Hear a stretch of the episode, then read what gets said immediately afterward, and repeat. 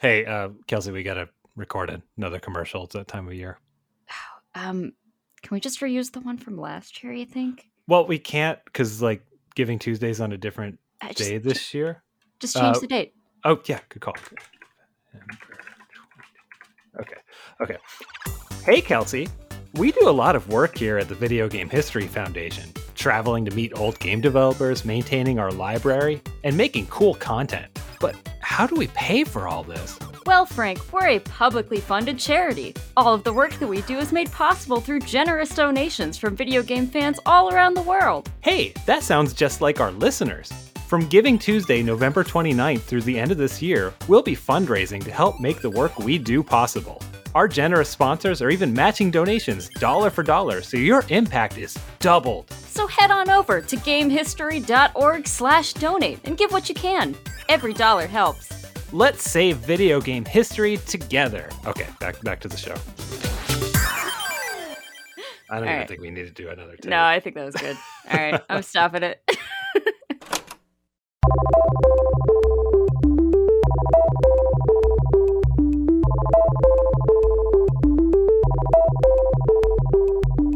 Welcome to episode number 96 of the Video Game History Hour, presented by the Video Game History Foundation. Every episode, we bring in an expert guest, someone who's done the research or lived through it and has an interesting story from video game history to tell. My name is Kelsey Lewin. I'm the co director of the Video Game History Foundation, and I'm here, as always, with Frank Cifaldi, the founder and co director of the Video Game History Foundation.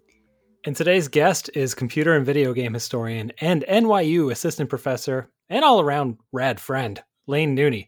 Laine, God, welcome finally to the Video Game History Hour. Hi there. Lovely to be here. Uh, Laine's here today to tell us about Margot Comstock, uh, a giant in the world of software journalism in the early 80s who unfortunately passed away in October of this year. Um, Laine, you describe Comstock as being the center of the Apple II software universe. What, what, what does that mean? Uh, so, Margot Comstock, around the time that she was 40 years old, she co founded, along with her husband, Al Tommervik, uh, she co founded a computer enthu- an Apple II computer enthusiast magazine called Soft Talk. And Soft Talk uh, started in it, it started in 1980. It ran until 1984, and it was one of the first places where there's a few unique things about Soft Talk. Soft Talk was it was a it was specifically not a programming magazine, so it was imagined to have a broader audience than you would typically think computer enthusiast magazines were, which up until that point were pretty focused on teaching people, you know, like hardcore programming stuff, hard, you know, hardware. Uh, you know, they expected you to have some kind of background in engineering. And then the other thing that was special about Soft Talk was it was really a place where the industry got to know each other. And so Soft Talk did a lot of features about or very, very early startup companies, you know, companies that have been around for 9, 10, 12 months. Some of the first, I think the first journalism about Sierra Online lands in Soft Talk. Same for Broderbund, a lot of, a lot of companies like that. And they were the first magazine to be running pretty comprehensive sales rankings. And that was all, that was the kind of like all Margot and Al they really they kind of fell in love with the apple ii not necessarily as programmers but people who just thought computers were going to change people's lives. And they wanted to build a magazine that reflected what they thought was really special which was in fact not like how cool this tech was but how interesting all these people were. And so Margot, especially, uh, was the sort of extroverted center point for an entire social scene. If you imagine an industry happening in a time pre social media, pre internet, where are you going to find information about anything? And so the entire industry is organized around periodicals and newsletters. And so those, these kind of paper based material forms of communication and interaction were all that people had in order to learn how to use computers and to learn how to to learn more about what was comprising the industry. And so Margot was at this perfect center point where she could, you know, if you needed to if you wanted to advertise your game, you were calling up Margot. If you wanted to like get a game reviewed, you were calling up Margot. If you had que- you know, she was like the literal kind of human phone operator uh, at this magazine. And so that meant everyone passed through her. And there's all sorts of stories of, uh, you know, Ken, Ken and Roberta Williams wind up in direct contact with her. Uh, she is the reason Doug Carlston got some of his first sales when he was founding Broderbund. She put him in touch with his first distributor. Uh, stuff like that. Like um, it's it's hard to explain how small the industry was, and it really required the activity of these very hyperactive social connectors in order for it to grow. Well, you mentioned in the uh, in the piece that you wrote for The Verge about Margot's life and, and her legacy and everything, um, you kind of called you called Softalk something like um, uh, the a proto Twitter for the Apple II industry, and I thought that was a really cool and interesting way of thinking about it because you know that is that is how people kind of see what other you know what other companies exist what other journalists exist like who's talking about this um, and you know pre-social media was just it was kind of this magazine yeah, I think there are two things that were especially twittery about Softalk, distinct from other magazines.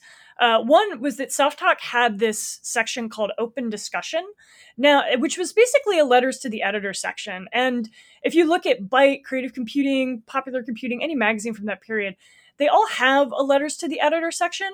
But Soft Softalks was like on steroids. Like it was Margot's mission to publish as many letters as she possibly could. And so she really understood it as a forum rather than this kind of uh, this kind of dried up kind of content area, right? Where you might publish like five or six letters from curious readers. And so you would have these very long standing exchanges that would kind of unfold over months between various letter writers responding to other people and then people bringing counterpoints. Uh, there was a debate about piracy that I think lasted over a year just in the pages of open discussion. And then Soft Talk also had this section called Trade Talk, which were these like really seriously almost like Twitter length snapshots of what was going on at different companies. And they were very uh, some of them become very like tongue in cheek or wry, or you can tell that the person writing them is sort of making fun of the person being written about.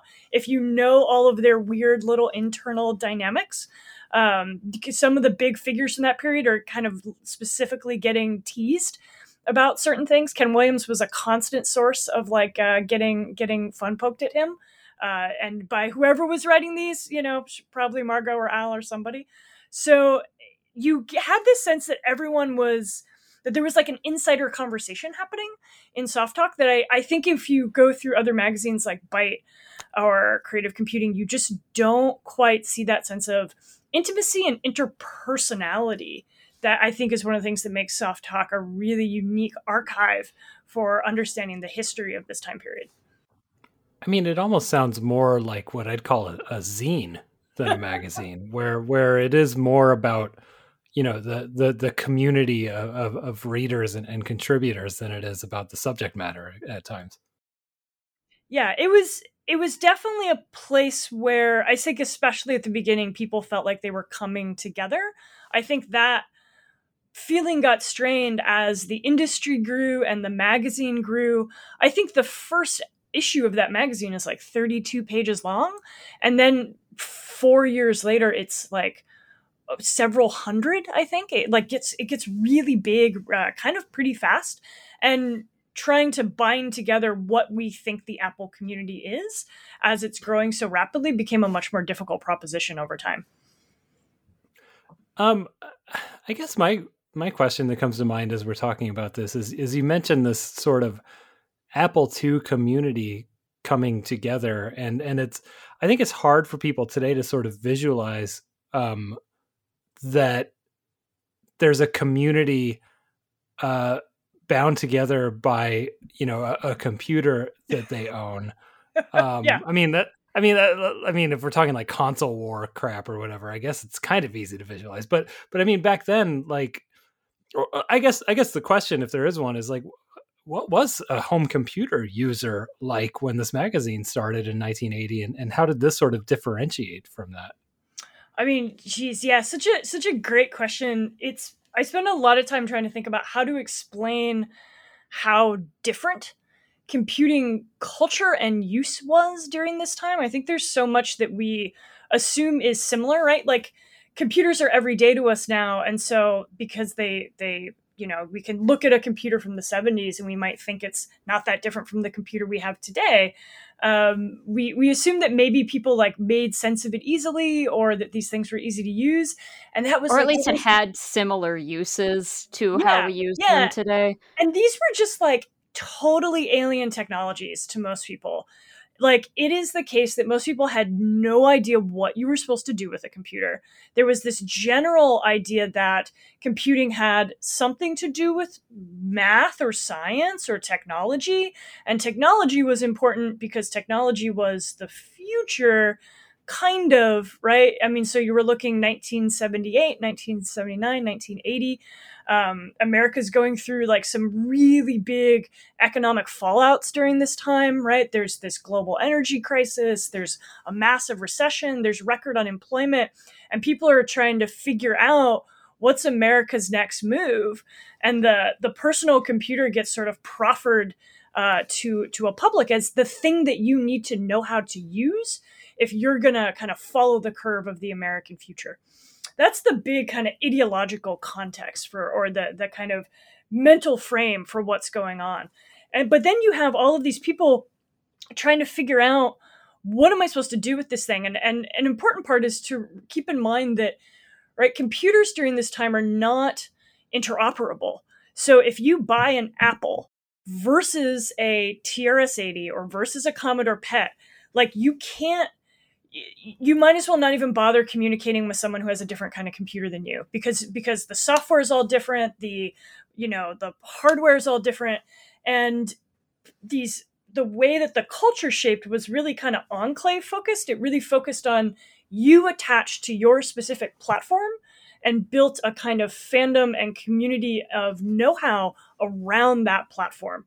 And the platform was kind of everything right most a lot of magazines there were general kind of uh, computer enthusiast magazines but most most people would have also if they were real deep enthusiasts they would have subscribed to platform specific coverage right? And this is one of the things that causes magazines to get really big uh, into the mid 80s is that they're trying to cover all of the different platforms that are suddenly exploding right? So you have commodore you have tandy you have apple you have uh, you have texas instruments you have the coleco right? Uh, things get really unruly really fast in this market. Um, yeah so so there was there was strong sense of platform orientation in the community and that it just isn't how we like like there's a little of that around apple now but not in the same way where you're trying to like solve core problems about how to use a computer and what you are supposed to do with it. Uh, those questions were asked and answered a long time ago right in a certain sense. Um, whereas there was a huge question mark. People bought computers with no idea what exactly they were going to do with them. That that happened fairly frequently. Yeah, I mean, I guess that is another place to lead that question is like, why buy a computer in the late 70s or early 80s? What are you doing with it? Yeah, so definitely I would say there was like a you know, why did some people buy crypto when they didn't know what it was? Right? like right? Uh why do people buy a VR headset if they never play games? Right? Like like there we often find these moments for economic expressions of larger forms of anxiety like we're trying to keep up or feel like we have a grasp on a thing that's about to come or that we've been told is important but we don't quite know why. And and there's a lot of i think a lot of our history of technology expresses these kind of speculative interests right? And so there was definitely a category of users who were just like well i've heard computers are important. I guess i'll buy them right? You have maybe i'm presenting this in kind of the wrong order but if you think of the if you think of the user base as a triangle the the narrowest but the deepest part is the hobbyist base right? So these are guys who come to computing often because they in the 60s and early to mid 70s they were involved in like electronics hobbyism. So a lot of these first guys who are interested in stuff like like building your own computer come out of like ham radio stuff right? So these are guys who are usually have jobs in engineering uh, they have a pe- like for them engineering is a, is both an occupation and a hobby they're some of the first commercial communities to take an interest in what might it look like to build your own computer? And then from there, you have this gradation of trying to figure out how to make the computer more and more quote unquote usable to a larger base. Um, and so some people wind up, you know, they have some competency in computing, or maybe they used a mainframe when they were in college or something like that, but they're curious about this. What is this little box where all your computing power is on your desk? Right. And so they buy one to teach themselves basic and see what they can do with it. There's definitely probably the, you know, the, the kind of quote unquote killer applications for personal computing are the word processor, I think gets forgotten a lot here. Uh, and the spreadsheet was like a hu- hugely transformative in terms of the way that it created a different kind of way of thinking about financial speculation and like allowed people who were like small entrepreneurs and business owners to be able to perform rapid calculation without how without all the time it takes to do calculation right? Um, but yeah so you might do it if you had a some sort of form of employment where you had to do a lot of typing uh, you might do it if you were a small business owner. Those were very clear use cases. There was also a whole subset of parents who bought computers for their kids because they understood that a computer was a thing that would be important in the future. And often it was no more specific than that. There was this idea that if you had a child was somehow around a computer, they might learn something that would be advantageous for their future career. Like, like the like those CDs that play Beethoven for babies. right. Just they'll absorb the computer yeah, essence and then have a good career. It's like computing by osmosis, right? And a lot of a lot of the idea was put a child in the proximity of a computer and somehow magical things are just going to happen. Uh, and there's you know there's all of these kind Which of I would argue is true, but go like, on. I mean, like know, before the internet, I, yeah, I, I don't know.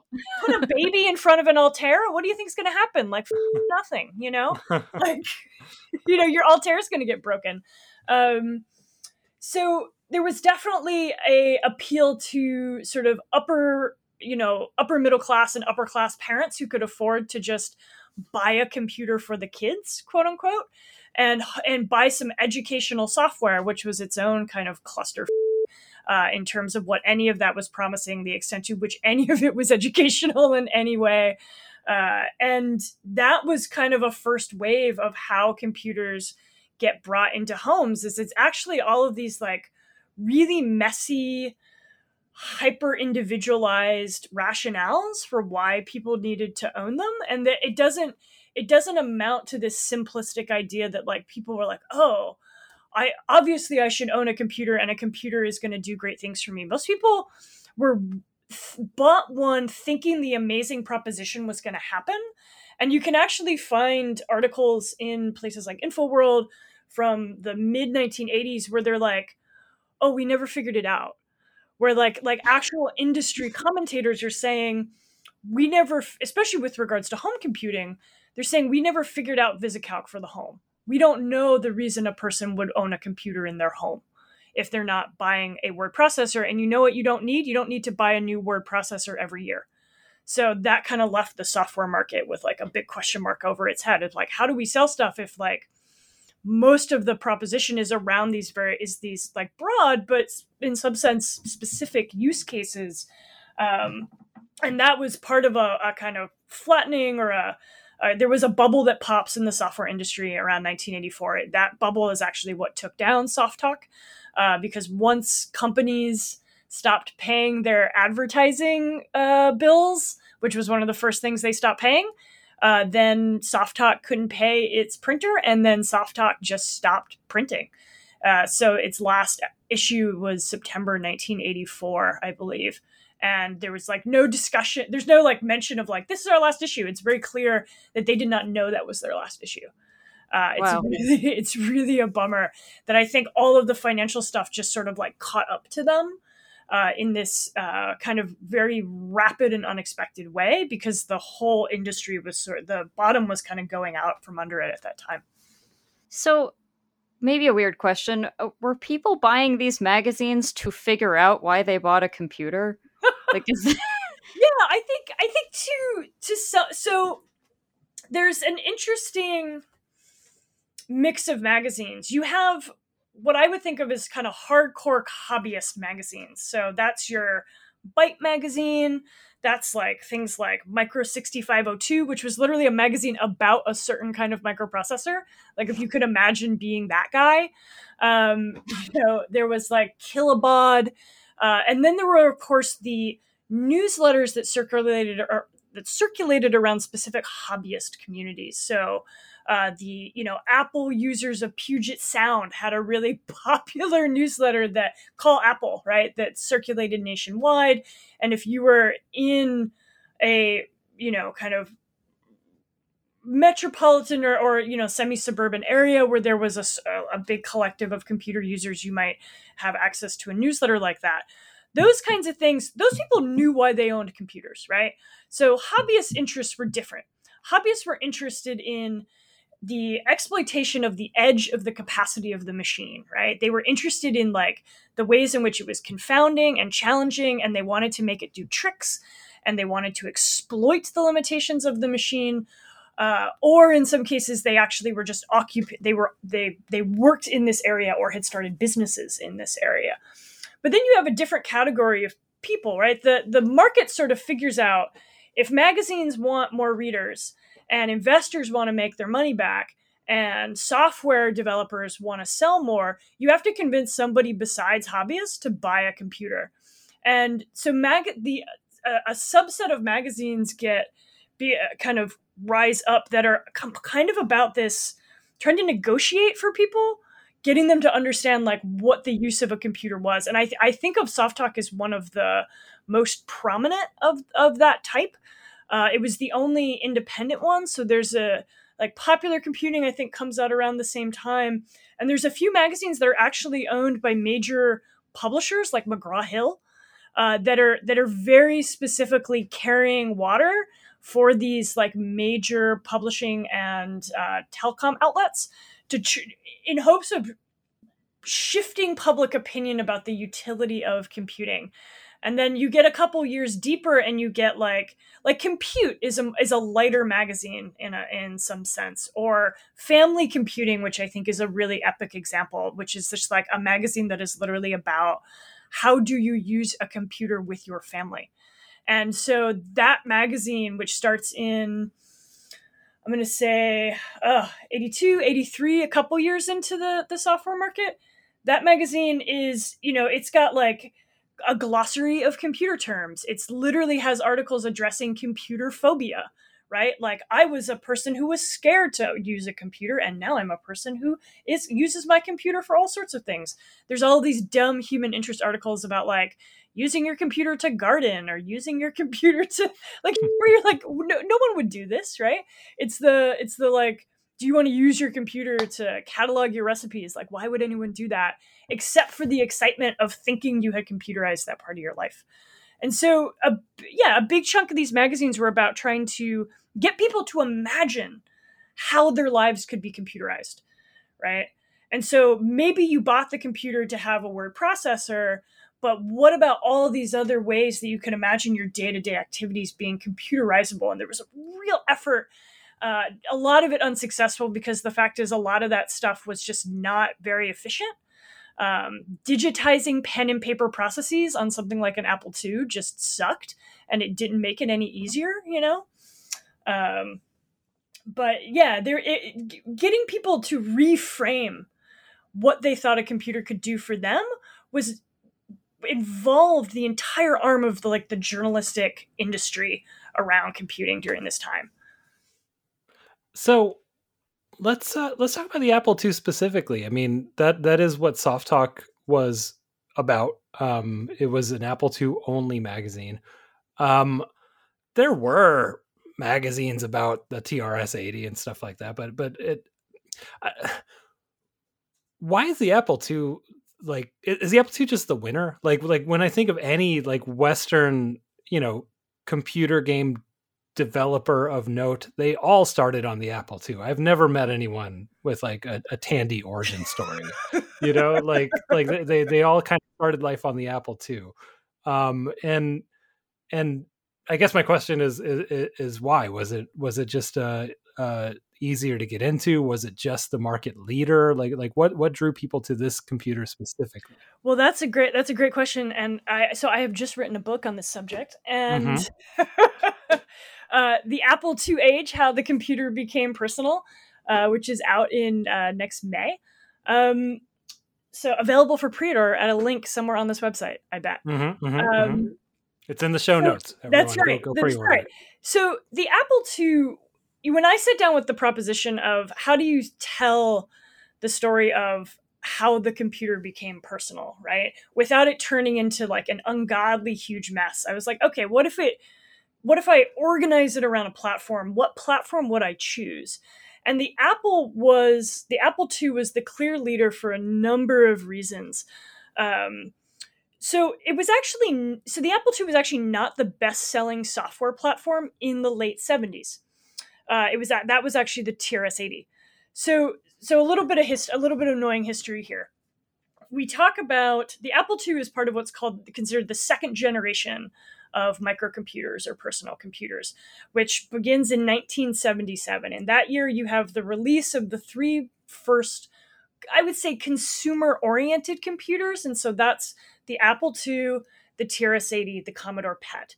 They create the what's called the 1977 Trinity and that is what you know there there several of two of them i think are launched at the first west coast computer fair.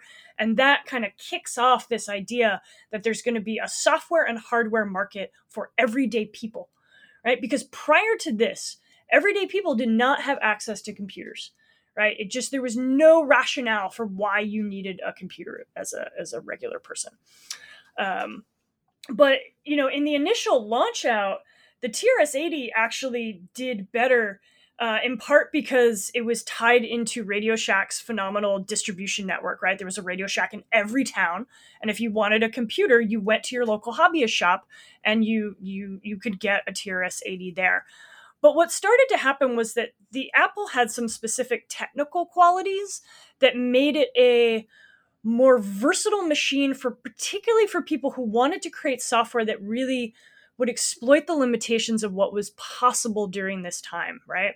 So, my first chapter in my book is about VisiCalc, and I, I spend a lot of time talking about how you could not have made VisiCalc for a PET or a TRS 80. They didn't have uh, particularly the capacity for the RAM.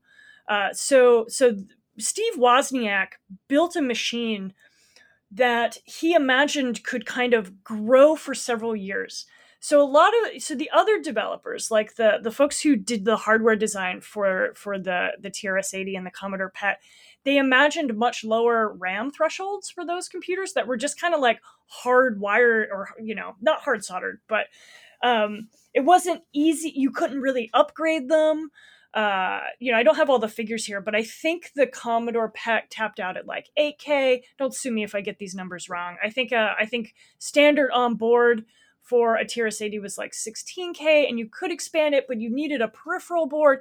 And the, the thing about the Apple was just like, take the lid off and you can put some RAM in it. And, and none of the other two computers did this, right? The TRS-80, you literally couldn't open, right? Um, that was part of the design. The Commodore PET opened like you, like the lid of a, like the hood of a car, right? And the, the, the, the Apple's ability to, uh, it was that Wozniak had an understanding that prices were going to drop fast and that people would want to expand and their own stuff, right? The fact that the Apple II comes out without a monitor, right?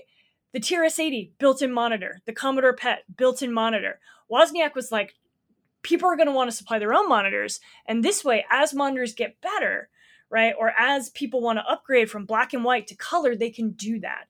Uh, one of the reasons this was such an important platform for gaming was around the high res graphics mode, which was something that Wozniak had like custom engineered. It's very confusing. I tend to barely understand it myself. But the Apple II, I talk about it some, uh, probably more coherently in a chapter I have about Mystery House, Sierra Online's first game. But you could produce a, uh, a kind of bigger and more detailed image than the other two systems could. Uh, and so there was just a lot of these really subtle exploitable qualities that the Apple II had that made it slow to sell at the very start because it was so expensive. But once people realized, um, uh, and in particular in 1979 when they they were the first uh, to release a floppy disk, and that that was a real game changer because cassette based storage was just a nightmare. Uh, it was really slow and really tedious, and you couldn't build hardcore software using a cassette drive. Yeah, that's probably the other thing is that. And then Wozniak also like customized the hardware adapter for that floppy disk peripheral uh, to sort of max out its capacity. And so when Apple launched with that drive, it was cheaper than anyone else's drive, um, but I think even had a few extra kind of. Um, I think it, I think because it was what Wozniak had done, um, it could hold even just a few extra kilobytes of of data. Maybe don't quote me on that. I'm not sure. I would have to. I would have to reread my notes on that. But when that floppy disk technology changed the what was possible to produce for a computer. Uh, something like VisiCalc cannot be created on a cassette. Something like, I mean, maybe you could do Mystery House on a cassette, but like just the the problem of load time was was really real. And so Apple was like very early to market with a floppy disk drive that was very inexpensive, extremely reliable, and could continue to grow with the machine. And so it's after 79 that we see a big transition in software developers converging toward the Apple. Another component of this is that for folks who produced for the T, is that basically Apple was an open system. They produced a, uh, I believe it was the Blue Book, uh, that just kind of like gave everyone the hardware schematics, right? I think it took a little while to get Wozniak to actually like correctly annotate everything, but also Apple was not interested in throttling who made what for their system. And so, in contrast, the Radio Shack's TRS-80, Radio Shack said, "You can't sell stuff in our stores without our permission. We will not sell third-party software." Which means if you're a developer, why the f- are you developing for the TRS-80? Right? Because basically the manufacturer has already said, unless you make a deal with us so that we get some of your royalties, you're not going to sell your stuff in our store. You can sell it in a magazine, you can sell it on the sidewalk, but you can't sell it in our stores. And so there's this kind of there's like these technical conditions and there's these kind of industrial conditions that converge to make Apple um, by 1980 1981 it really bursts out uh, in terms of software development. And so by 83, I believe it has the largest library of software of any microcomputer of the period. And this was really good for Apple because it meant that people were still willing to pay too much for an Apple II because of the software library. And so that that the depth of the software library and its general quality has a knock-on effect that extends the longevity of this machine, uh, particularly in like domestic and educational settings, right? So yeah, whereas, it almost seems like it's perceived as like the real one. Right. Yeah, where it's like, do you want immediate access? Do you want to buy this new computer that nobody's made software for? Or do you want to buy the computer that there are like you know, thousands of pieces of software for, right? And if you're a computer user who doesn't know a lot about computers and you maybe don't know why you should be buying a computer anyway, what you're going to buy is the computer where there's already a bunch of programs for it. So, how did Margot uh, get into the Apple II? How did she acquire one? uh, it's a kind of circuitous story. I ask as if I don't yeah. know. yeah, yeah. I mean, Steven Levy talks about this uh, in his book Hackers, but um, so first somewhat infamously uh margot was like on a game show called password plus which feels like a little bit of like hundred thousand dollar pyramid or something. You're, you're given a word and you have to say clues to get the other person to to say the word um but she winds up winning and she gets something like $15000 which just must have been like so much money you know at that in in the late or in the mid 1970s and she decides she's going to do a couple different things with it. And one of them is that they're her and al wanted to buy a computer. It's not clear why they wanted to buy a computer. They just had a sense that it was a thing that they should do. And so they so didn't first, know yet either because they, they, didn't have yeah. a magazine to read to tell and, them why. and they so they they go to a radio shack do you know this part of the story this like no, apocrypha of like yeah, so they go to a Radio Shack, they get in line. Al is a pipe smoker. And Al puts he takes his pipe out and he puts it in his mouth. He doesn't light it, but he puts it in his mouth. And some apparently some stock boy at Radio Shack was like, Your pipe smells so bad, go away. Right? Or put your pipe away. And Al's like, It's not lit. You can't, like, what's your problem? And this interaction happens again, like while they're kind of in line or like thinking about buying the TRS-80. And at some point, Margot and Al are just like, this place, we're going to go to the other computer store where in in the city we live in, which I think was around LA at that point. Um, and they and that's not a Radio Shack; it's a more general purpose store. And I think that the Apple II um, there's some funky story where like maybe there was some other computer that wasn't even turned on, right? Like they didn't even really know why they were buying an Apple. It wasn't like there was like brand recognition for them. It just yeah, they weren't thinking of it as like this no. is the real computer. We have the money to buy the real one. Yeah. They were gonna go buy a TRS-80 at first. We're That's getting hilarious. a computer today. The yeah. first one getting, that someone sells. a computer today. I don't want to read a book about it. I don't want to yeah. read a pamphlet. I just want to go to a store and get. I got computer. my password money, and That's today right. I'm getting the computer. The first one that someone's going to sell to me without being a jerk is what's coming home. And I think there's there's a lot of weird um, stories like that. You know, I interviewed Tom Snyder, the guy who did Snooper Troops for my book, and he had an an he's he was like, I had a bad interview at a job that I lost, and so I stopped at a Radio Shack and I bought a computer and I'd never seen a computer before. And I was like, what? Like, uh, there's there's tons of these strange. I guess I bought it because I'm supposed to, right? Like that's why the that's how I own an NFT, right? Is just like I thought I should, I guess. Um, so yeah, they get they get this apple, and there's not a lot of detail on like what they even do with it. I think they like practiced a little basic programming, but at some point they were looking at the software listings of a of a company called um, was it Softline? Uh, I'm blanking on the Soft Key maybe. First of all, everything had soft in front of it, mm-hmm, so like mm-hmm. good luck trying to remember w- what companies which. Um, but basically, they get into a collaboration with a publisher that had an underutilized magazine, and they wind up kind of like taking over on their behalf. I'm not exactly sure what the financial arrangements are. I've never really heard anyone talk about them, but my understanding is that this is sort of Margot and Al's shop lock stock and barrel. Like like no one's telling them what to do. They get to run all of the features. There's an incredible i would say kind of um, tonal continuity throughout the four years that the magazine runs. You can tell it's being released by a singular voice. Uh, and yeah you know this magazine when margot wrote the editorial for the first issue in september 1980 she said, This is not a programming magazine. And that had to have been like, way to drop the mic. Like, like in, in 1980, right? Yeah. Uh, the idea that you were going to have a pro, a computer magazine that's not about programming was mind blowing.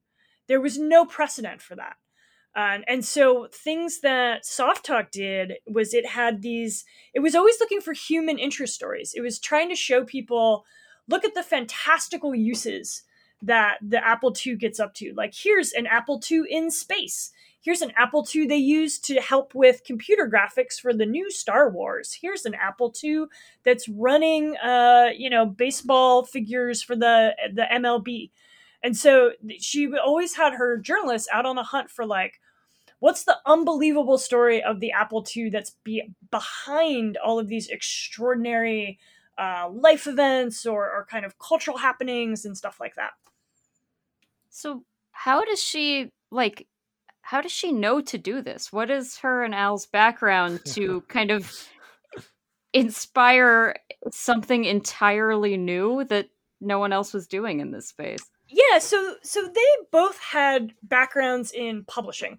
So Margot, I think Margot had originally gone out to LA to I think be a model or an actress, if I remember correctly from when I when I met with her once very briefly.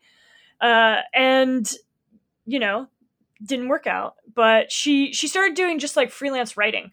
And so she did like kind of human interest stuff. She wrote for like in-flight magazines and stuff like that. I think she did copy editing work. And Al had worked at Variety. And that winds up becoming um, really important for Softalk because Al knew how to or he had seen or had proximity to how you do sales calculations when you are trying to say like what are the top 10 best selling records right of this month? And al brought that knowledge to softalk so that softalk could do those same things for software which was also like why this magazine was so important. No other magazine uh, did this for their market at this level of granularity. Usually if you were trying to do software sales often what was relied on was the reporting of the publisher or the distributor which only tells you how many they sent out. It doesn't actually tell you how many sold. What al did was he had a random sample of computer mag of computer stores from across the country and he would call up a bunch of them once a month and say what are your top 10 sales in this category, in this category, in this category. So he knew what was actually moving units on the floor in computer shops, which is like a just astounding level of information that you can't get anywhere else. And then he was able to use that information to measure not just like what was selling most, but relative strength. So he he had a little like algorithm for figuring out if this many uh, VisiCalc were sold versus this many of Lode Runner. Like, what's the what's the relative strength of these things, um, both within a given month, but you could also compare them month to month and figure out like what was selling best when, what kinds of software, and that was essential information for a lot of these companies. They relied on it to understand because so that they knew what was selling of their own stuff, right, and they knew what was selling of their competitors. And when new market categories were opening up, um, Softalk would build out uh, like they would eventually subdivide into several game genres. They would have a whole list for word processors, for business software, for education, for utilities, and that kind of segmenting told you a lot about who the different purposes people imagined that computers were for. Um, I think that was a very long, circuitous answer to the question, but yeah, they had enough of a background in like magazine writing that they saw an opportunity. I don't, you know, it I've never, I don't know, and I never got the chance to ask of what their like community culture was like. I don't know if they were part of a users group. I don't know how they got in, if they got in touch with other people who used apples, but there just seemed to be something so sticky to them uh, about this machine and the the the energy it seemed to attract right? I don't i don't think anyone's ever gotten any biographical information on like exactly what the nature of that was or how they found other people in a network. Um it would have been easy you know if they were in la it would have been easier than in many other places to find communities of like-minded folks. Uh, but yeah something and it happened pretty fast right? It was only i'm not even sure i think they got that computer in 78 maybe even 79 and they had a magazine you know, fall of 1980. Yeah, the the password episode is from 79. And, oh, Jesus, God, it's that yeah. fast. Yeah. yeah. yeah. Yeah. It seems like it, it's very yeah. quick. Yeah. And, that, and that's the air date, not the of, of that episode too. So, um, yeah. Um, you know, you were, you were talking about, um, Al's, uh, you know, calling stores and sort of getting the, the, the, the scoop on, on the sell through numbers. Um, and you had a line that really stuck with me in your Verge article, which is that those monthly lists um, allowed the industry to recognize itself as an industry. I found that really interesting. Yeah, I, I borrow some of that insight from uh, Doug Carlston wrote a book that was published in 1984 1985 called Software People. And it's it's a, he published it the same year that Steven Levy published Hackers, and there was just like no hope for Doug's little book. Um, but it's it's kind of a it's you know pretty autobiographical. There's a big chunk about Doug and his upbringing and how they founded Broderbund, but he talks a lot about what those early years of what was called the Brotherhood, right, which was the the kind of the little cluster of it was Broderbund, Sierra Online, Sirius Software. Margot and Al at Softalk were in the mix. They were very clearly seen as like a center point to all of these uh, companies that were organizing. You know, there was Hayden Publishing. There, there was a whole kind of um, vibe to them. One of the one of the best places you can see this is I believe in 81, Softalk spins out a magazine called Softline, which is a, just focused on games. And in one of the very early issues, maybe the first one, there's an entire article about the fact that a bunch of game publishers went on a whitewater rafting trip together. And it's just like it's just like what is this as journalism? Like first of all, right? And so it's all of these pictures of just like you know, Doug and Kathy and Jerry, you know, all these people just like frolicking in these like whitewater rafts and talking. It, it's just a day by day account of like, and this is when Roberta took a jump off a cliff, and this is what they had at their picnic. And it's kind of inexplicable, but it gives you a sense of how small and interknit all of these people were that they even turned that into their own journalism. Uh, and they thought that people would be interested in reading about the the industry level activities, right? Uh, I, I really struggle to find a comparative uh, in the present for something like that. It's a wild article, and it's it's so insidery. Um, well, it's um, like um, you know, we uh, at the the foundation, you know, we we collect magazines that just cover game software from all perspectives. One of them being like the coin op trade magazine oh, like yeah. replay and playmeter and and th- that's what it makes me think of because most of the editorial in those magazines is like here's a photo of us with the sales guy from nintendo yes know? yeah what do you think yeah it's show and tell big chunks of it right um you know and you can yeah i think that kind of stuff was really important for the for all of these people who were kind of off in their own little businesses that were, they were usually running out of their houses, right?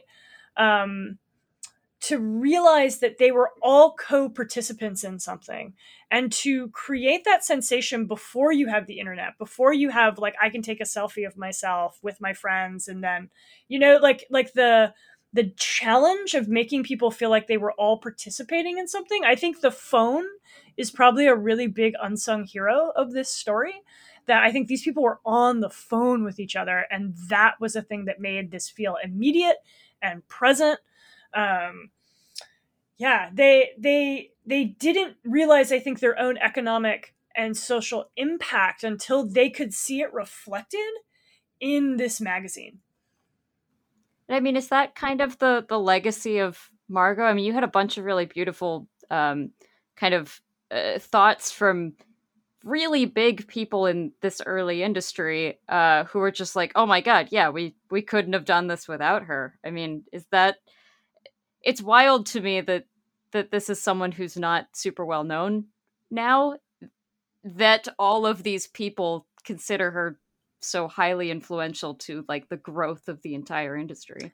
That's yeah it's a great point. I really give a big uh, shout out and credit to my editor at the verge uh, alex cranz who I, I, presume wrote that headline. I didn't come up with it but it was like the most important woman at apple never worked for apple um, or the most important woman in apple history never worked for apple yeah it's like really that. really good yeah um, and yeah you know i remember meeting john romero some years ago where he started talking to me about margot comstock and he was like yeah we called her the glue because that was what she did. She was the person who introduced Richard Garriott to Ken and Roberta at a dinner uh, because Garriott was looking for a publisher for his second game, right? Al, as I talk about in the article, Al and Margot were so, they had a real, um, I feel like, uh, parental relationship with Richard Garriott. I think that comes across in interviews I've seen with Margot, where Richard Garriott was like at their Thanksgiving you know um, they were kind of like taking care of that messy little guy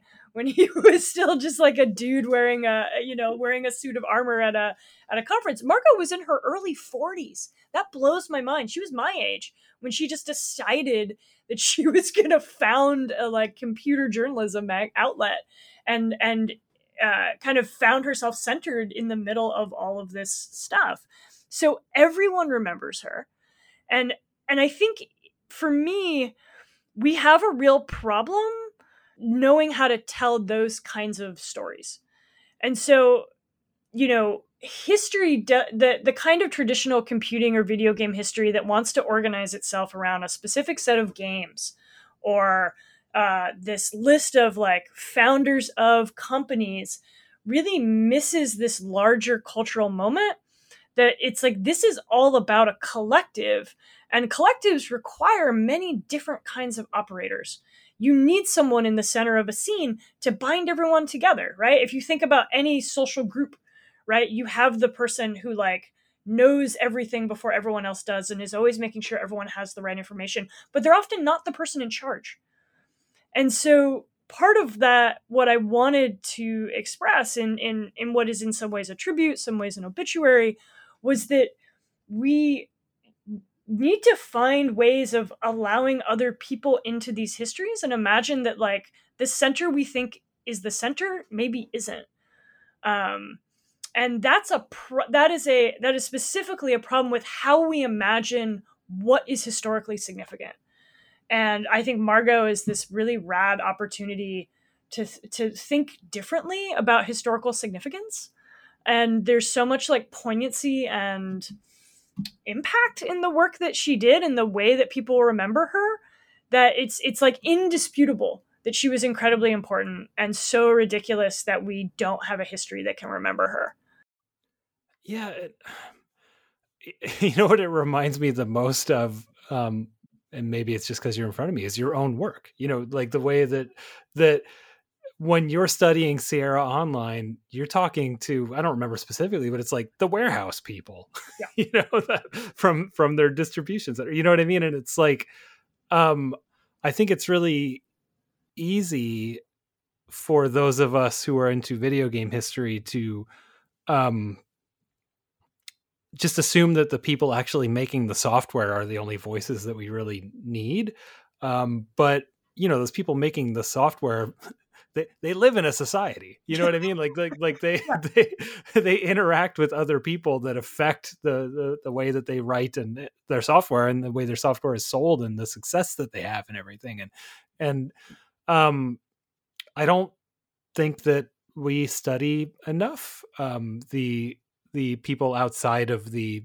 literal creative if not and, and business maybe part of of, of, of yeah. software creation um and if we want to sort of understand the full picture um i think we gotta i also think that like to everyone's credit who's doing this work and maybe not digging that deep those are hard people to find you know when you when you look at the moby games list which is already an, an incomplete right. look uh, about you know very incomplete look at who worked on something uh, like the Margot warehouse might manager have a special thanks maybe somewhere right right, right. the warehouse manager is not going to be on there at all and you know you're right like that is someone who could have an enormous effect on how something performed in the market and like you know that can have incredible implications but um these are not these are not people that are always easy to identify and find. For sure. I'm definitely privileged in the sense that i get to kind of make that problem my job and so I am afford the benefit of being a kind of professional historian working in a university is that I am given a lot of time and space and support to be able to track these people down. And that has been a very wily, um, uh, you know, I mean, it has consumed years of my life, right? Probably almost a solid decade has been devoted to tracking down people related to Sierra Online, doing oral histories with them.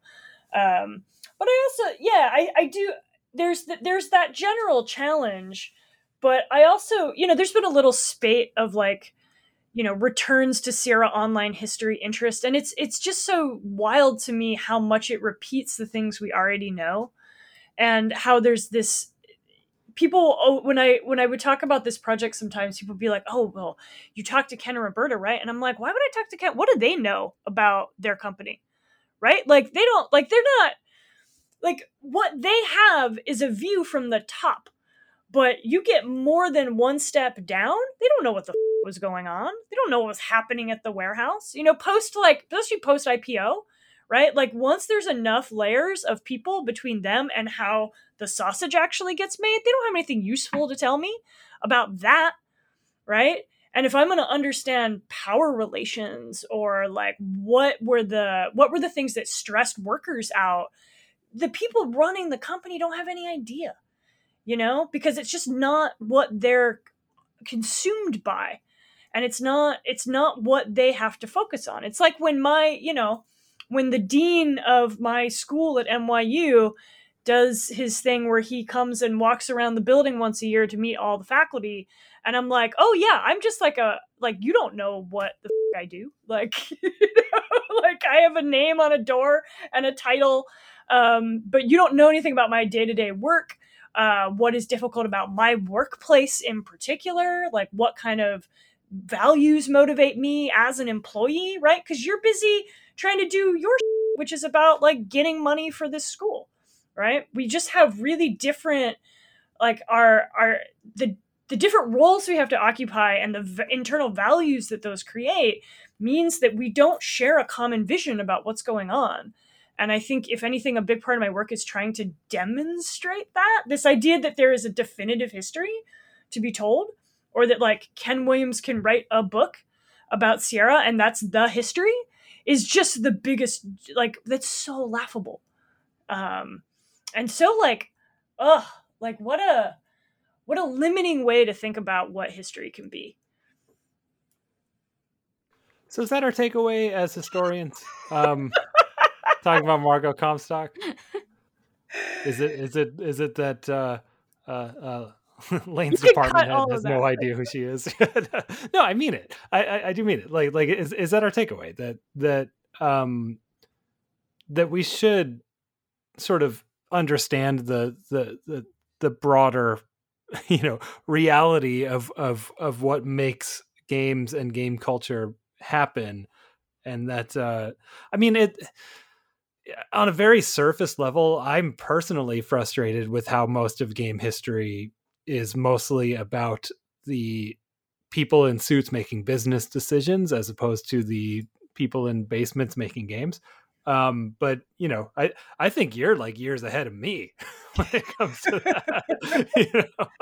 And and i and i guess you know what's kind of inspiring me about thinking about margot is is is that is it's that um we're missing a lot of voices um to to sort of paint the entire picture of of of where we came from. And you know people ain't getting any younger and and and we should be talking to the talking to a, a wide berth of people including people who just played the games at the time. You know we're even missing just basic oral history of what people thought of stuff. I I sometimes try and describe one way of thinking about it is imagine that you you can take a snapshot of a historical moment and that you could cut the game out and remove it and just stop looking at it and look at everything else around it. And like that is to to decenter our own desire to identify with the game or to think it is the center of the story that once you it's like a gestalt or like a, a, a figure ground exercise right? It's like when you're asked to to draw the outline of something and all of this other stuff percolates up to the top when you have to skew the way you're you're looking at your subject.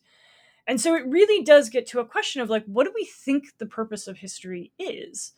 You know is it is it to some people think it's to collect inspiring stories right? Many people think the purpose of history is to inform the future. I would love to see a world where eh, the future will ever seem to be informed by things that happened in the past you know? Um do we think that the point of history is to like document everything right?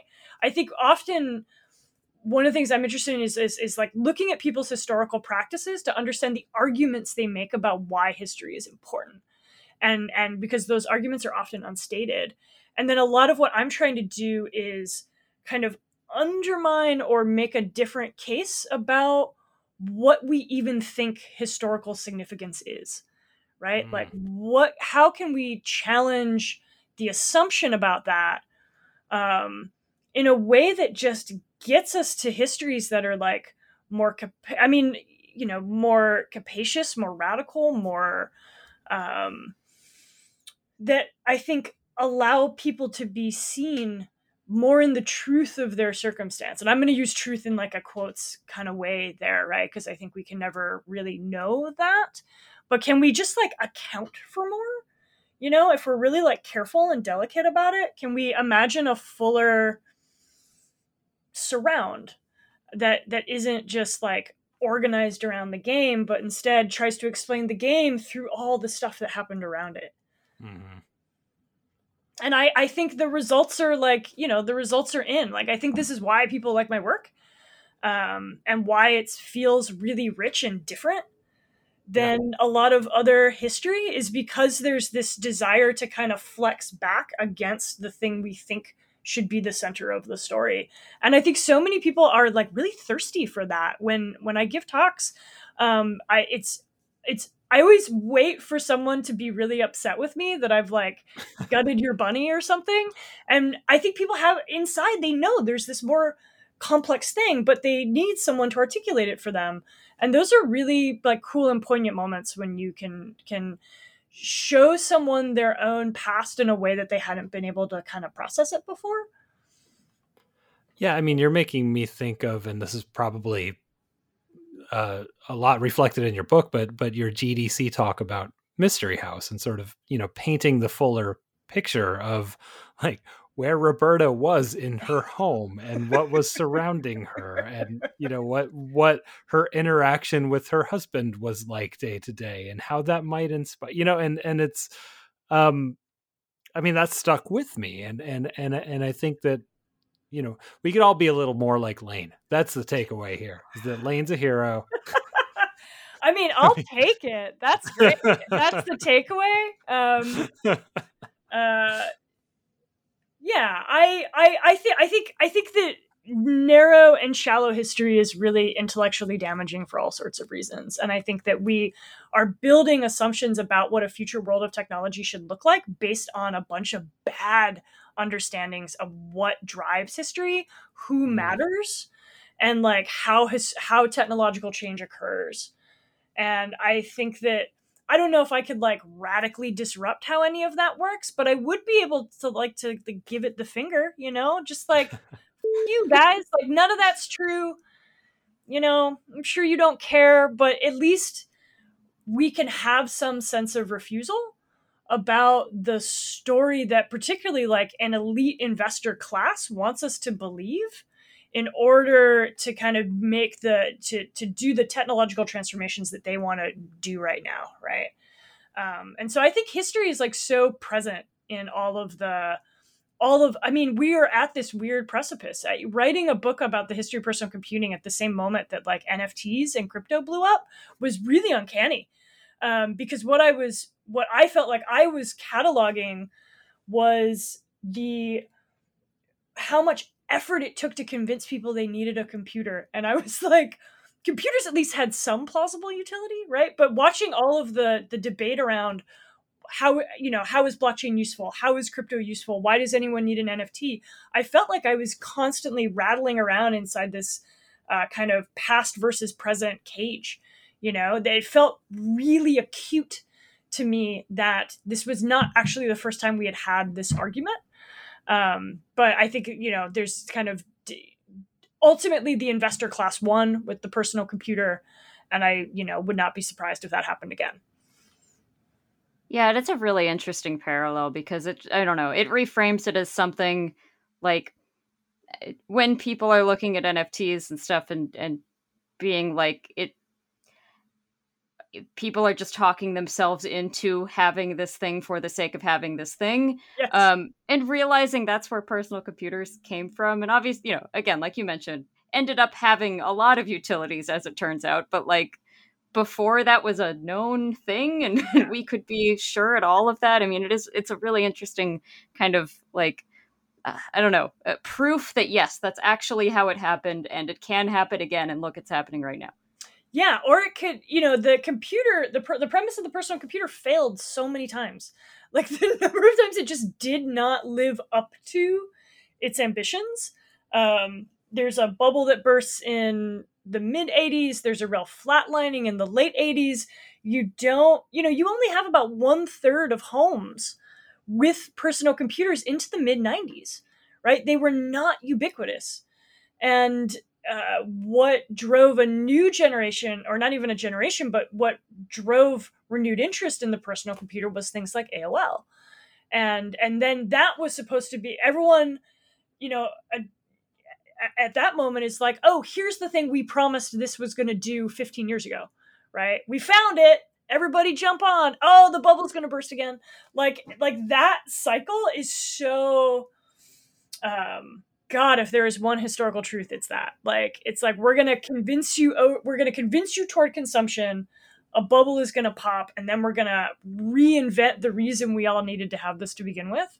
And it's just like the, it's a very like disturbing thing to uh, begin to track back to this moment in time. And, uh, we'll never like, learn from history. We nope. will never learn from it yeah i don't i don't think people are like don't you want to save things so that we can so that because we have to learn from our mis and i'm like girl you have who do you think is doing that you know like like I'm not for me, you know, history is like I just think it has a beautiful poetics. I'm here for like the the um kind of intellectual and literary aesthetics, you know. I think there's like incredible it challenges me to tell stories in ways I don't know how. And that's what I like about it. Um, rather than the idea that I am like here to necessarily it, it just so happens that telling those stories is often about telling the stories of people who haven't been part of that historical record before. Well god i could go on for another hour about that but i'm going to cut us off here on the video game history hour. very valid. Um Laine god thank you so much for joining us telling us about margot computers the apple ii the, the the very nature of documenting history uh, yeah, we covered it all, right? We covered yeah, it all. Thank you uh, for letting me uh, go on a carry. You know, like whenever. uh, yeah, thank you. Yeah. Um. So we will link to uh, the uh, article you wrote about Margot. We'll link to uh, pre-order um, page for your upcoming book. What's the title of it again for those listening? The Apple II Age: How the Computer Became Personal. There you go. Um, and then uh, anywhere else vocally you'd like to tell people to uh, go to find you on the internet? Well, if Twitter remains a thing, you can find me at Sierra underscore offline. That's S I E R R A underscore O F F L I O N. It's a Sierra joke. Yeah. Uh, and I think, oh, and also, um, uh, I do a little game industry podcast with a colleague of mine, Joost van Dreunen uh, who's a kind of data analyst for the game industry. Uh, he he crunches numbers. I rummage in archives. Together, we yell at each other about the present and past of the game industry. It's called Unboxing, and I believe there'll also be a link to that down in the notes. Seems like. Um, and then uh, everyone go read ROMChip as well, which is. Uh, oh yeah, uh, that's right. I also uh, co-founded and uh, edit the first peer-reviewed journal of game history. It's called ROMChip romchip.org. Uh, it's a it's also it's a hybrid audience too, so we do have stuff that is is you know accessible and readable and friendly for for non academic audiences. We publish oral histories and short essays. It's pretty fun. It's pretty cool. Check it out. Great. Thanks again, Laine. Thank you. Thanks for listening to the Video Game History Hour brought to you by the Video Game History Foundation. If you have questions or comments for the show, you can find us on Twitter at Game History Hour or email us at podcast at gamehistory.org. Did you know that the Video Game History Foundation is a 501c3 nonprofit and that all of your contributions are tax deductible? You can support this podcast and all of our other work on Patreon or at gamehistory.org/donate. This episode of the Video Game History Hour was produced by Robin Kunimune and edited by Michael Carroll. Thanks so much for listening, and we'll see you next time.